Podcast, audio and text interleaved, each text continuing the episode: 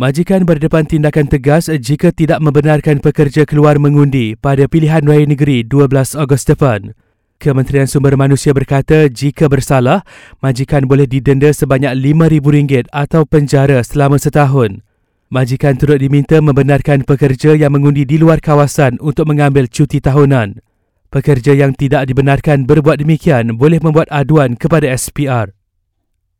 Dalam perkembangan lain, Parti Amanah dijangka bertanding di tiga puluh tiga kerusi daripada dua ratus empat puluh lima kerusi D U N dipertandingkan pada P R N di enam negeri nanti.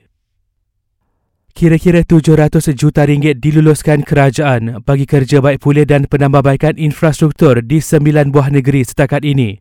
Kementerian Pembangunan Kerajaan Tempatan berkata, antara kemudahan dinaik taraf seperti bina semula pasar awam, baik pulih tandas awam, longkang lampu jalan dan penurapan jalan raya. Kementerian Perdagangan Dalam Negeri dan Kos Sara Hidup beri jaminan harga barangan keperluan asas tidak akan meningkat secara mendadak sehingga hujung tahun ini. Keputusan peperiksaan S T P M dua ribu dua puluh dua akan diumumkan Khamis ini dan boleh disemak di sekolah masing-masing menerusi laman web atau S M S. Seorang penunggang motosikal maut manakala sembilan cedera selepas berlanggar sesama sendiri dalam kemalangan di Lebuh Raya Lekas. Akhir sekali, pelakon dan pengarah Dato' Aflin Syauqi berkata dia akan berkongsi satu berita gembira pada satu Ogos nanti.